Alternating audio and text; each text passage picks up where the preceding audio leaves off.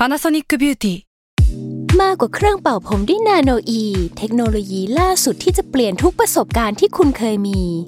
นาโนอีมอยส์เจอร์พลัสเพิ่มความชุ่มชื้นให้เส้นผมหลังใช้งานมากขึ้นถึง 18 เท่า พร้อมชะลอการเฟดของสีผมสำหรับคนชอบทำสีผม ดูแลความชุ่มชื้นทั้งเส้นผม หนังศีรษะและผิวคุณ Panasonic NA0J มีเทคโนโลยีนาโนอีที่ care only you s a l ม o n PODCAST มัน สด อร่อยโซเชียลอินลอกฎหมายอยู่รอบตัว เพียงแค่เราไม่รู้ตัว กับผม ทนายโจ อัครพลเถื่อนพึ่งอะสวัสดีครับเอ่อกลับมาพบกับผมนะครับ ทนายโจจากเพจ ทนายตัวแสบกับรายการโซเชียลอินลอประจำสัปดาห์นี้ วันที่อัดนี้เป็นวันที่ 18 ตุลาคม วันนี้มีแขกรับเชิญพิเศษนะครับ วันนี้ไม่ใช่พี่วิชัย เดี๋ยวให้แขกรับเชิญแนะนำตัวหน่อยแล้วกันครับ ค่ะสวัสดีค่ะ ชื่อออนนะคะอ่าเป็นเจ้าของ Facebook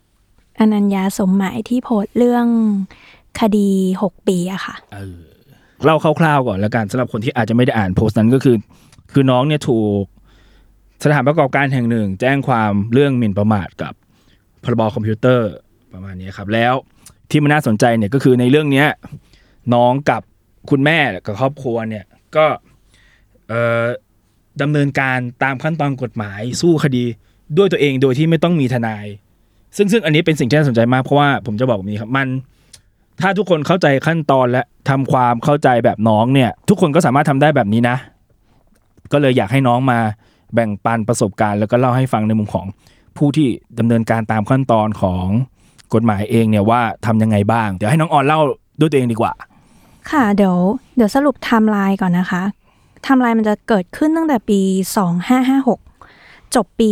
2562 เมื่อช่วงกลางปีที่ผ่านมา ระยะเวลารวมๆประมาณ 6 ปีค่ะ ซึ่งตอนนั้นออนกำลังเรียนอยู่ปีสามเอ่อ เรื่องราวเนี่ยมันเกิดจากว่าเราอะตอนนั้นเราเป็นสิว แล้วเพื่อนเราอะไปที่นี่มาแล้วมันก็บอกว่าดี เราก็ไปก็ไปตามที่มันบอกเลยค่ะ ก่อนไปเราก็เซิร์ชอ่านรีวิว แล้วเราก็เจอกระทู้ที่พูดถึงเขาในแง่ดี ชมนู่นนี่นั่น โอเค เราก็เชื่อมั่นเราว่าที่เนี่ยดีแน่ก็เลยไป แล้วก็รักษาเขาเอ่อจนจบคอร์สอะค่ะ ประมาณแปดครั้งมั้ง หมดเงินกับเขาไปประมาณสองหมื่นอืมรักษาจบละ เหมือนจะไม่มีอะไร แต่ว่า วันหนึ่งเราเล่นพันทิปแล้วเราเจอคนอะถามว่าครับใครไปรักษาที่นี่มาบ้างเป็นยังไง เราเคยไปมาแล้วเราเข้าไปตอบ แต่ตอบของเราก็คือเหมือนรีวิวอะค่ะ เราไปทำอะไรมาบ้าง แล้วมันดียังไงไม่ดียังไงครับ ทีนี้คือเนื้อหาเกือบแปดสิบเปอร์เซ็นอะเราชมเขาเพราะเราชอบเขาจริงๆ เราชอบที่นี่แบบรักษาแล้วมันได้ผลอะไรเงี้ยครับ อีกยี่สิบเปอร์เซ็นมันก็เป็นจุดด้อยเล็ก ๆ น้อยๆที่เราติ ซึ่งในนั้นมันไม่มีคำหยาบ ไม่มีคำด่าอืมผ่านไปประมาณอาทิตย์หนึ่งมั้งคะมีตำรวจโทรมาหาอ่อนบอกว่า เราไปเราไปเราไปทำอะไรมา เราไปว่าเขามาเหรออะไรประมาณเนี้ยอ่าความสนุกเริ่มต้นตรงนี้ ความสนุกเริ่มต้นตรงนี้โอเคแล้วก็เครียดอะไรวะอ่าฮะตอนแรกยังจำไม่ได้เลยค่ะว่า มันแบบตำรวจโทรมาเรื่องอะไร แล้วพอนึกย้อนไปอ๋อเออ แล้วเราผิดเหรออะไรอย่างเงี้ยเราก็ไม่ได้ว่าเขาสรุปตำรวจบอกว่ายังไงเราก็ต้องไปที่สอนอครับรับทราบข้อกล่าวหาครับ โอเค เราก็ไป แต่ตอนนั้นเราก็เครียดว่า เราอายุยี่สิบสิบเก้ายี่สิบอะครับเราโดนแบบเนี้ย ตอนที่โดนยังเป็นนักศึกษา ยัยังเป็นนักศึกษาไม่จบอืมแล้วตอนนั้นฝึกงานอยู่ด้วยที่ตำรวจโทรมา แล้วก็เราโดนพิมพ์นิ้วอะค่ะครับสิบนิ้ว ทั้งที่เรายังไม่รู้เลยว่าเราผิดอะไรอะพิมพ์ลายนิ้วมือทำประวัติ ใช่อ่าพิมพ์ลายนิ้วมือทำประวัติสิบอ่าฮะนิ้ว เราน้ำตาร่วงเลยนะตอนนั้นอะอ่าโอเค พี่พี่เข้าใจครับพี่เข้าใจ แล้วก็เออตำรวจเขาก็ อธิบายให้ฟังว่าเราอะโดนข้อหาอะไรบ้างอืมแล้วเราต้องทำยังไงบ้างอ่าถ้าเราแบบว่าไม่ยอมเราจะสู้เราต้องทำยังไงบ้าง ก็คือเขามีการแจ้งสิทธิ์ของผู้ใช่ผู้ถูกกล่าวหาให้ได้ฟังแล้วใช่ค่ะอ่าโอเคอ่าแล้วก็กลับมาบ้านเราก็ไปปรึกษาโทรหาปรึกษาทนายอะไรอย่างเงี้ยค่ะครับแล้วก็ได้ข้อมูลมาเบื้องต้นว่าหนึ่งสองสามเราต้องทำยังไงบ้าง แต่ครับเรายังไม่ได้จ้างทนายคนไหนเลยนะคะ ครับ แล้วเราก็กลับมาหาข้อมูลเอง ตามที่ตำรวจเขาแนะนำครับ ก็คือรวบรวมหลักฐาน รวบรวมหลักฐานทุกอย่างกลับไปให้ตำรวจอีก ระหว่างขั้นตอนเนี้ยมันจะเป็นการขั้นตอนสอบไปสอบมาหลายครับเป็นเดือนอยู่ค่ะอือฮึแล้วก็สอบเขาทีหนึ่งสอบเราทีหนึ่งสลับกัน ทีนี้เออเราเขาตำรวจก็พูดเชิงว่า คือก็ไม่เชิงว่าตำรวจพูดอะแต่เหมือนกับว่าถ้าเราอะ ยอมขอโทษเขา แต่ในขอโทษขอโทษลักษณะไหนอืมก็เป็นอีกเรื่องหนึงนะคะเขาอาจจะไม่เอาความเราเหมือนเหมือนตอนนั้นเหมือนตำรวจที่ที่รับเรื่องให้คำแนะนำว่า มันสามารถจะยอมความกันได้นะใช่ถ้าเกิดเราเราขอโทษเขาประมาณนี้ใช่ไหมอืมอ่าฮะใช่ประมาณนั้น ตอนนั้นเราโดนแค่หมิ่นประมาทยังไม่โดนพรบคอมอ่าอ่าอ่าเราก็ เหมือนกับว่าเราเราขอโทษได้นะ แต่ถ้าแบบให้ชดใช้ค่าเสียหายอะเราไม่ได้ทำอะไรเขาเสียหายนะเราไม่ได้ว่าเขาจะไม่มีการแบบว่า ให้เงินเขาอะค่ะพูดตรงเพราะน้องอ่อนคิดว่าเฮ้ยฉันก็เขียนอย่างแบบสุจริตอะไม่ได้ตั้งใจโจมตีเขาถูกไหมๆใช่คิดว่าตัวเองไม่ได้ผิดแหละว่าง่ายๆเลย ใช่เราไม่ได้เออมีเจตนาที่ไม่ดีกับเขาตั้งแต่แรอ่ากอ่าอ่าอ่าโอเคพอเราไม่ยอม ไม่ยอมที่จะให้เงินเขาอะอ่าเขาแจ้งความพรบคอมเราเพิ่ม ซึ่งตรงเนี้ยมันยอมความไม่ได้ใช่ไหมคะ ใช่ใช่ครับอืมเข้าใจถูกนั่นแหละก็คือจุดเริ่มต้นของความความยาวต่อต่อมาของพอโดนเรื่องพรบคอมอะค่ะ อื มมันก็เหลือกำลังตรงพรบคอมเนี่ยแหละอืมฮึหลังจากนั้นก็คือ ต้องโดนสอบเพิ่มอีก สอบไปสอบมาสุดท้ายตำรวจก็ส่งเรื่องให้อายการ อันนี้อันนี้พี่พี่พี่ถามเป็นประเด็นหน่อยคือ คืออันนี้เป็นความรู้ของของผู้ฟังด้วย คือ ตอนที่ให้ปากคำที่กับตำรวจอะครับ ตอนนั้นเนี่ยเราก็เอาหลักฐานฝั่งเราไปให้เขาดูใช่ไหมว่าเฮ้ยฉัน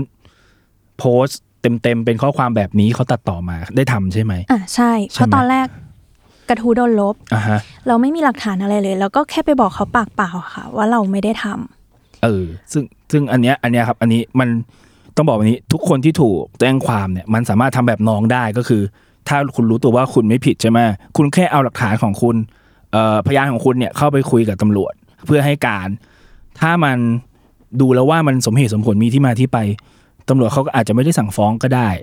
ต้องบอกแบบนี้ แต่ว่าไม่ใช่ว่าทุกกรณีนะครับ ก็ต้องดูเป็นเคส by เคสไปอะเดี๋ยวน้องออนเล่าต่อครับผม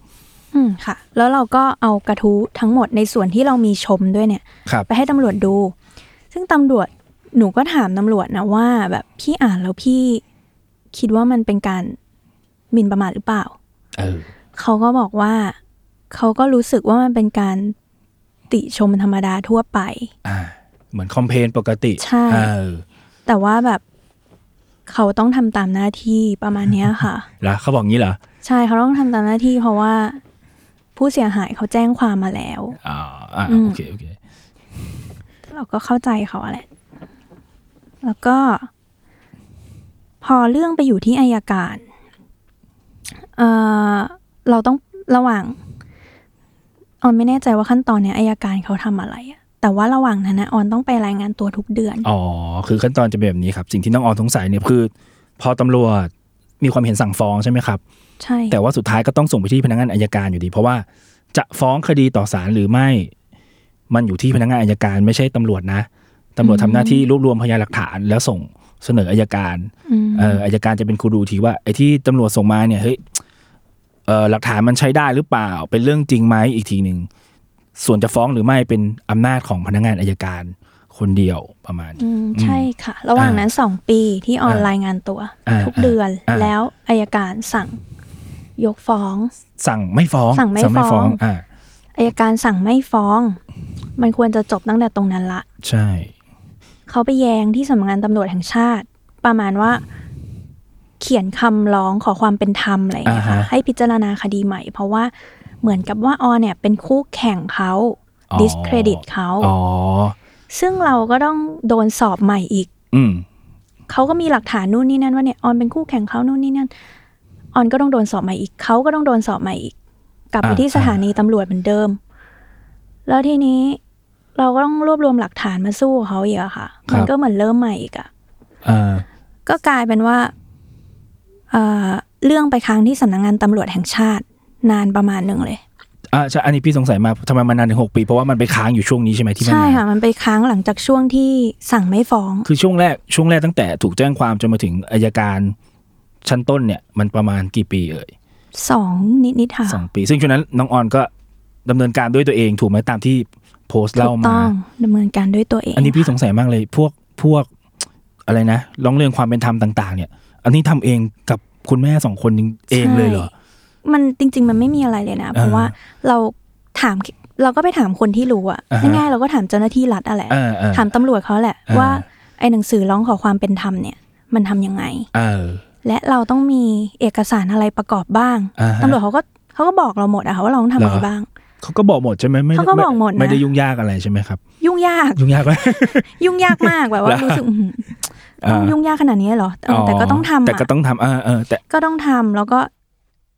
ใน Google นะคะครับ พวกเนี้ยมันมีตัวอย่างให้ดูหมดมีเลยอยู่เออเราเซิร์ชไปในแบบกดเข้า Image มันจะมีอ่าฮะตัวอย่างมีตัวให้ดูว่าเขาทำกันยังไง ใช่ ซึ่งอันเนี้ยพี่พี่ถือว่าอะส่วนตัวนะ สุดยอดมากเลยนะ เพราะว่าโดยปกติอะครับ ส่วนมากถ้ามีลูกความมามาหาพี่อย่างเงี้ย พวกเนี้ยพี่ต้องทำให้เขา ตอนพี่อ่านโพสต์พี่คิดในใจแล้วว่าน้องออนน่าจะต้องทำอะไรพวกนี้เองด้วยตัวเองแน่ๆซึ่งคนทั่วไปอะไม่ค่อยไม่ค่อยรู้ว่ามันมันต้องทำยังไง แล้วก็พอไม่รู้แล้ว แทนที่จะหา วิธีแก้ก็ไม่ก็ไม่ยอมทำด้วยซ้ำซึ่งที่จริงมันสามารถจะไปสอบถามนิติกรที่ศาลก็ได้ สอบถามที่ตำรวจก็ได้ หรือไปอะไรอะสำนักงานยุติธรรมในพื้นที่ที่เขารู้จักก็ได้ครับ ซึ่งพวกนี้เขาแนะนำให้ได้แล้ว แล้วก็ไอการทำหนังสือร้องขอความเป็นธรรมพวกนี้ครับ อันนี้เป็นความรู้เลยนะครับ ถ้าเกิดคุณถูก ใครคนใดคนหนึ่งกันแกล้งดำเนินคดีเนี่ย การทำหนังสือร้องขอความเป็นธรรมเข้าไปที่ตำรวจหรือพนักงานอัยการเนี่ยมันมันสำคัญนะ เพราะถ้าเกิดว่าต้องบอกนี้ครับ บางครั้ง ผมใช้คำว่าบางครั้งแล้วกันเออถ้าเกิดตำรวจเนี่ย ดูจากพยานหลักฐานเราแล้ว ดันไม่ฟังเราการที่ทำหนังสือไปหาพนักงานอัยการเพื่อให้เขาหยิบหลักฐานที่เรานำเสนอกับตำรวจขึ้นมาดูเนี่ยมันมันจำมันสำคัญนะเพราะถ้าเกิดจะบอกว่าไงดีบางครั้งตำรวจเขาก็ทำตามหน้าที่จริงๆอย่างที่น้องออนบอกแหละ แต่เพียงแต่ว่าการดูพยานหลักฐานของเขามันอาจจะไม่ได้ละเอียดมากพอก็เลยสั่งฟ้องมาประมาณนี้ครับ อันนี้เป็นสิ่งที่ดีมากอยากให้ทุกคนดู เคสน้องออนเนี่ยเป็นตัวอย่างว่าที่จริง เรื่องพวกเนี้ยมันสามารถเริ่มต้นได้ด้วยตัวเองเลยนะ การเข้าไปศึกษากฎหมายเบื้องต้นศึกษาวิธีการพวกเนี้ยครับเป็นสิ่งที่ทุกคนต้องทำอะเดี๋ยวน้องออนเล่าต่อก็ที่เราต้องคือระหว่างที่เราทำเองเนี่ย มันไม่ได้ถูกคือไม่ได้พอไปถึงแล้วมันถูกหมดอะฮะมันก็มีแก้บ้างอะไรอ่าเงี้ยค่ะอ่าแต่ด้วยความที่เราเหมือน คือตั้งตนเป็นคนไม่รู้เลยอะเออตั้งแต่แรกอะเออมันจะมีเจ้า หน้าที่รัฐที่อยากจะช่วยเราเองอะค่ะอ๋อเขาจะแนะนำเราเองว่า อันนี้คือที่ไหนเออหนึ่งที่สองอายสามการหรือว่าที่โรงพัก ทั้งที่โรงพักด้วยเหรอแล้วก็ตามหน่วยงานต่างๆ ที่เราไป ที่เราไปปรึกษาเขาใช่ไหมค่ะอ๋อคือระหว่างคือระหว่างที่เราไปรายงานตัวอะไรด้วยเนี่ย เราก็ไปตามหน่วยงาน พวกกระทรวงสาธารณสุขสคบเอ่อพวกหน่วยงานที่เกี่ยวข้องกับการคุ้มครองผู้บริโภคอะค่ะ ครับ เราก็ขอคำแนะนำเขาไปดื้อๆตรงๆ เลยว่าแบบ เราอยากจะร้องเรียน เราอยากจะขอความเป็นธรรม เราต้องทำหนังสือยังไง เดี๋ยวก็จะมีเจ้าหน้าที่เขาบอกเองอะค่ะ อืมอ่าโอเคเป็นระหว่างทางก็ใช่มีคนช่วยเยอะอยู่ครับค่ะ แต่ว่าโดยเกือบทั้งหมดเราก็ต้องคือเหมือนเราตัวถ้าตัวเราเองโดนอะหนึ่งเราต้องทำความเข้าใจกับมันทั้งหมดว่า เราโดนอะไร แล้วก็เราจะ แก้ยังไงเป็นข้อข้อๆครับเหมือนเราต้อง คือเราต้องรู้มันอย่างทะลุเพื่อที่เราจะแก้ปัญหามันได้ถูกอย่างเงี้ยค่ะครับเราจะได้ถามคนอื่นเขาถูก ครับ อืมอืมอ่า เรื่องมีสติตอนแรกก็สำคัญมากค่ะ เพราะว่าส่วนใหญ่คนที่โดนก็น่าจะต้องไปหาทนายก่อนเป็นอันดับแรกเลยค่ะอือฮึแต่ว่าเบื้องต้นน่ะอยากให้ ถ้าสมมติคนโดนลอง ลองถามก่อนก็ได้ค่ะ ถามคนที่เขามีความรู้กฎหมาย ว่าเรื่องประมาณเนี้ย เราจะแก้ไขเบื้องต้นได้ยังไงบ้างอืมอืมอืมค่ะ ส่วนใหญ่มันมีคำตอบแหละแล้วอีกอย่างคดีออนมันไม่ได้ซับซ้อนอะค่ะ ใช่ใช่ซึ่งเอ่อแต่ว่าเอาเอาพอพอจบจากอายการที่ที่ชั้นต้นมา ทางเขาก็ยังยังไม่ยอมใช่ไหมทางเขายังไม่ยอม เป็นทางเขาเองใช่ไหมไม่ใช่ว่าตำรวจทำเรื่องอะไรไป คิดว่าเป็นทางเขาคิดว่าทางองเขาใช่ไหมอ๋อใช่ค่ะมันก็เลยต้องย้อนไปหาเอ่ออายการสูงสุดให้ช่วยชี้ขาดอีกทีว่าจะยังไง ใช่ เออ เรื่องก็เลยไปอยู่ที่อายการสูงสุด แล้วก็สำนักงานตำรวจแห่งชาติอ่าที่ใช้ระยะเวลานานนะคะเออเออแต่ก็เข้าใจเพราะว่าคดีมันเยอะอะ หนูไปกี่ทีก็คือแบบว่า เอกสารเป็นตั้งๆเลยทุกโต๊ะเลยค่ะ เออช่วงช่วงนี้ชีวิตลำบากไหมครับ ช่วงที่แบบรอรอผลชี้ขาดลำบากมาก เพราะว่าตอนนั้นออนทำงานประจำละอ่าเอ่อต้องลางานทุกเดือนอืมหนึ่งวันเออครึ่งวัน เพื่อไปรายงานตัว แล้วก็ไปตามกระทรวงนู้นกระทรวงนี้ ตอนแรกออนก็อ้างที่ทำงานไปว่าแบบติดธุระบ้างป่วยบ้างสุดท้ายออนก็บอกเล่าให้เขาฟังหมดเลย ว่าเออออนโดนเรื่องอย่างนี้มาอ๋อแล้วเป็นเหตุผลว่าทำไมออนถึงจะต้องแบบ เดี๋ยวหยุดเดี๋ยวไปนู่นเออเออเดี๋ยวไปนี่ครึ่งวันเออออเขาก็เข้าใจค่ะที่ทำงาน เขาก็ให้ให้เราเทคไทม์ตรงนี้ได้อ๋อถ้าเรามีปัญหาอ่าแต่ตอนตอนนี้ตอนนี้ผลของของคดีก็คือ ไม่ได้สั่งฟ้อง ตามไม่ได้ตามที่สั่งโพสฟ้อต์งใช่ไหมใช่ค่ะเอออ่าตอนนี้ตอนนี้โอเคแล้วชีวิตกลับมาปกติแล้ว ตอนนี้วางแผนจะยังไงต่อไหมเอ่ย วางแผนที่ตอนแรกก็ตอนแรกคิดว่า เออตอนแรกออนไม่รู้ว่าออนจะแบบ จะแจ้งความเขากลับด้วยเรื่องอะไรบ้างอะไรเงี้ยอืมก็เลยไปปรึกษาทนายพวกเหมือนพวกทนายอาสาอะไรเงี้ยค่ะเล่าเรื่องให้เขาฟังครับเขาก็บอกว่าที่แน่ ๆ เราแจ้งความเรื่องละเมิดได้นะ แต่เราก็ต้องไปเรื่องรวบรวมหลักฐานว่าละเมิดยังไงฟ้องกลับเราเสียเรื่องละเมิดใช่ไหมเราเสียอ๋อประโยชน์ยังไง โอเคถ้าอย่างนั้นเดี๋ยวพี่แนะนำให้ในฐานะเป็นทนายคนหนึ่งแล้วกัน ก็พี่จะแบ่งเป็นสองสอง part แล้วกันครับค่ะ part แรกก็คือ ถ้าอยากเล่นงานเขากลับ เป็นคดีอาญานะ ก็คือมันก็จะเป็นคดีแจ้งความเท็จแต่ทีนี้เรื่องนี้น้องน้องออนต้องกลับไปดูอะครับว่า ไอ้ข้อความที่เขาเอามาแจ้งอะ มันเป็น ข้อที่จริงทั้งหมด หรือเป็นการตัดต่อบางส่วน ตัดทอนข้อที่จริงลงไปอะไรพวกนี้ถ้าเกิดมันเป็นการแต่งเรื่องขึ้นมาใช้คำนี้กันแต่งเรื่องขึ้นมา เพื่อจะแจ้งความกันแกล้งให้เราต้องถูกดำเนินคดี พวกนี้อันนี้เราเล่นแจ้งความเท็จเขาได้ ต้องดูประเด็นนี้ก่อนนะ ประเด็นหลัก ๆ เลยครับ ผม ซึ่งถ้า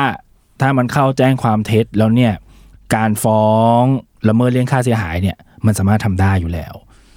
เออต้องมองแบบนี้ครับไอ้ส่วนที่ว่าน้องออนจะเรียกค่าเสียหายอะไรบ้างอะที่ตั้งใจจะฟ้องเรียกเขาเรียกค่าอะไรบ้างดีกว่า ค่าหนึ่งเลยค่าเสียเวลาเออมีชัดสุดเออสองคือเสียโอกาสที่เออเราแบบ เรามีแผนว่าเราอยากไปต่างประเทศอ่าฮะก็ไม่ได้ไป เพราะเราต้องรายงานตัวอ่าแล้วก็สามคือ เขาทำให้ที่บ้านเราเสียใจอะค่ะอ๋อแล้วเขาก็ทำให้ตัวเราแบบว่า รู้สึกแย่ตอนที่เราพิมพ์นิ้วอะมันไม่อ่าควรเกิดขึ้นกับอ่ามันไม่ควรเกิดขึ้นกับเราซึ่งเป็นมองย้อนกลับไปตอนนั้นเราก็เด็กอะครับ กับเราตอนที่อายุเท่านั้นนะครับ ค่ะ ถ้าเอาในเชิงในเชิงกฎหมายเนาะไอ้พวกไอ้พวกค่าใช้จ่ายอื่น ๆ เพิ่มเติมตามจริง พวกนี้มันก็พอเรียกได้พวก อะไรอะค่าจ้างทนายค่าเดินทาง อันนี้พี่พี่ยกที่แบบมันมีค่าใช้จ่ายที่ที่มันพอคิดตัวเลขกันค่ะได้แบบเบ็ดเสร็จแต่ว่าค่าเสียโอกาสพวกเนี้ยครับ เอ่อ ตอนขึ้นศาลจริงอาจจะยากหน่อย เพราะว่ามันเป็นมันเป็นค่าเสียหายที่เราคาดการณ์ว่าจะได้พอนึกภาพออกใช่ไหมครับ ทีนี้พอมันคาดการณ์ว่าจะได้เนี่ยมันก็ต้องมาพิสูจน์กันให้ได้ว่าเฮ้ยเราเสียโอกาสอะไรไปบ้าง แต่ถ้าเรามีเอกสารยืนยันเช่น เนี่ยอันหนูเคยสอบชิงทุนได้ สุดท้ายค่ะหนูก็ไม่ได้ไป เพราะไอ้ติดคดีจากไอ้พี่เนี่ยประมาณเนี้ยเออมันก็ค่ะพอเป็นไปได้ แต่เรื่องเรื่องทางจิตใจพวกนี้อาจจะยากนิดนึงค่ะประมาณนี้ครับ แต่ศาลสั่งสั่งให้ได้ไหมพอสั่งให้ได้ แต่อาจจะไม่ได้แบบตัวเลขที่เรา เรียกร้องอะไรไปประมาณเนี้ยครับ แต่จริง ๆ โกใหญ่ที่เราอยากจะได้เลยคือ เราอยากจะให้เขาโดนอาญาค่ะ เราไอ้เรื่องเงินอะไรพวกนั้นอะคือเราไม่ได้คิดว่าเราจะต้องได้ เออเออพอคิดว่ามันก็คงยุ่งยากอะอย่างที่พี่บอกใช่ยากเราอยากให้เขาโดนอาญาอยากให้เขารู้ว่าแบบเขาทำอย่างนี้กับคนอื่นไม่ได้อะค่ะอ่าฮะอยากให้เราเป็นอยากให้เราเป็นกรณีศึกษาให้คนอื่นด้วย แล้วก็อยากให้เป็นบทเรียนให้เขาด้วยอะค่ะ เออ คือคือเอาในมุมในมุมพี่อะเท่าที่เท่าที่ได้คุยกับกับน้องออนมาทั้งหมดเนี่ย มันก็พอเป็นไปได้ที่จะเล่นเขาเรื่องแจ้งความเท็จนะครับใช้คำนี้ พอเป็นไปได้นะ แต่ว่าพี่ไม่ได้เห็นเอกสารหลักฐานทั้งหมดเนาะถ้าแต่ถ้าอิงจากที่เล่ามาเนี่ย เพราะว่าเขาก็เหมือนมีการตัดต่อข้อความถูกไหมเราพิมพ์ เราพิมพ์ร้อยตัดมาแค่สิบอืมที่เหลือเป็นความเห็นเขาแล้วว่าโยงพยายามใช้คำว่าอะไรพยายามจะโยงให้เราผิดให้ได้ ค่ะ เออ ประมาณเนี้ยมันก็เหมือนการเจตนาเจตนาเขาไม่ดีแต่ต้นแหละ ว่าอืมว่าข้อความเป็นแบบนี้คุณเอามาอีกแบบหนึ่งแล้วก็พยายามพูดยังไงก็ได้เพื่อให้เราผิดพวกเนี้ยในมุมพี่ถามลองลองไปดูหลักฐานที่มีอยู่อีกทีหนึ่งว่ามันมันมันครบถ้วนยังไงบ้างแล้วจะเล่นเรื่องแจ้งความเท็จเขากลับเนี่ย พอมีทางเป็นไปได้ก่อน ซึ่งค่ะถ้าเริ่มต้นจากแจ้งความเท็จแล้วเรื่องละเมิดนี่ก็คือสบายเลย อืม ประมาณนี้ครับ ก็เดี๋ยวสรุปเรื่องนี้แล้วกันนะครับ ก็คือ คือน้องออนเนี่ยเป็นเป็นตัวอย่างที่ดีและเป็นกรณีศึกษาที่ดี ของการที่คนทั่วไปเนี่ยเออลุกขึ้นมาต่อสู้ด้วยเองในทางกฎหมายตามขั้นตอนต่างๆ โดยที่ไม่ต้องมีทนาย เพราะว่าเออถ้าถ้าฟังจากที่น้องออนเล่ามาเห็นไหมครับว่า พอถูกแจ้งความดำเนินคดีน้องออนก็เลือกที่จะเริ่มปรึกษา ผู้ที่รู้กฎหมายรอบตัวปรึกษากับเจ้าหน้าที่ต่างๆ จนรู้ว่าฉันจะต้องฉันมีสิทธิ์ยังไงบ้าง สิ่งไหนที่ฉันจะต้องทำตามกฎหมาย ซึ่งสิ่งพวกนี้หลายคนน่ะเอ่อจะใช้คำว่าอะไรดี ไม่ค่อยไม่ค่อยพยายามขวนขวาย อาจจะด้วยว่าเฮ้ยไม่รู้จะต้องจะต้องไปถามใคร ไม่รู้จะต้องไปติดต่อหน่วยงานไหน ซึ่งซึ่งถ้าให้ผมแนะนำอะถ้าเกิดสมมติถูกคดีพวกนี้ครับ สมมติถูกถูกแจ้งความแบบน้องแล้วไม่รู้จะไปถามใคร ไปที่ศาลก็ได้ครับเขาจะมีนิติกรคอยให้คำแนะนำอยู่แล้ว สามารถบอกคนได้ว่าคุณจะต้องทำยังไงหากคุณถูกแจ้งความดำเนินคดีต่างๆ พวกนี้ครับ หรือ ไปที่สำนักงานยุติธรรมในพื้นที่ของคุณที่คุณรู้จักอาจจะเป็นยุติธรรมที่กรุงเทพหรือยุติธรรมตามต่างจังหวัด ถ้าเกิดใครอยู่ต่างจังหวัดนะครับก็เขาจะมีนิติกรเหมือนกันคอยแนะนำคุณได้ว่า ถ้าคุณถูกแจ้งความสิทธิ์ที่คุณมีคืออะไร สิ่งไหนที่คุณสามารถทำได้เพื่อแก้ต่าง ตั้งแต่ในชั้นพนักงานสอบสวน ตั้งแต่ชั้นตำรวจเนี่ยเพื่อที่ถ้าเกิดคุณไม่ผิดจริง คุณก็ไม่ถูกสั่งฟ้องแบบแบบที่น้องออนใช้คำว่าชนะคดีก็ได้แหละว่าน้องสุดท้ายน้องก็ไม่ได้ถูกสั่งฟ้อง โดยที่คดีนี้ต้องย้ำก่อนคดีนี้ ไม่เคยขึ้นศาลเลยนะครับคดีไม่เคยขึ้นศาลคดีจบจบในชั้นพนักงานอายการ ไม่เคยมีการสั่งฟ้องคดีประมาณนี้ครับ อยากให้ดูเคสนี้เป็นตัวอย่างที่ที่ดีอะเรื่องก็ค่อนข้างดูเดือดมากเป็นเวลา 6 ปีผม คือปกติมันไม่ค่อยเจอแบบเคสแบบนี้นะต้องบอกแบบนี้แล้วกันเพราะว่าปกติในชั้นพนักงานอายการเนี่ยเออก็กินเวลาประมาณปีเศษๆก็จบแล้ว อันนี้ของน้องเนี่ยเฉพาะอายการศาลชั้นต้นนี่ล่อไปสองปีแล้ว ยังจะไปอายการสูงสุดต่ออีก สี่ปีเศษๆตามที่น้องเล่ามาก็เป็นหกปี ส่วนตัวนี้นับถือน้องกับคุณแม่มาก น้องเก่งมาก ก็สำหรับสัปดาห์นี้นะครับ รายการโซเชียลอีลอกับผมทนายโจก็ขอลากันไปก่อน พบกับรายการโซเชียลอีลอทุกวันพุธทุกช่องทางของ s ซ m มอนพอดแคสต์ครับสำหรับผมวันนี้ทนายโจนะครับกับน้องอ่อน เออขอลากันไปก่อนนะครับผมสวัสดีครับ ช่วงเปิดประมวลกับทนายตัวแสบ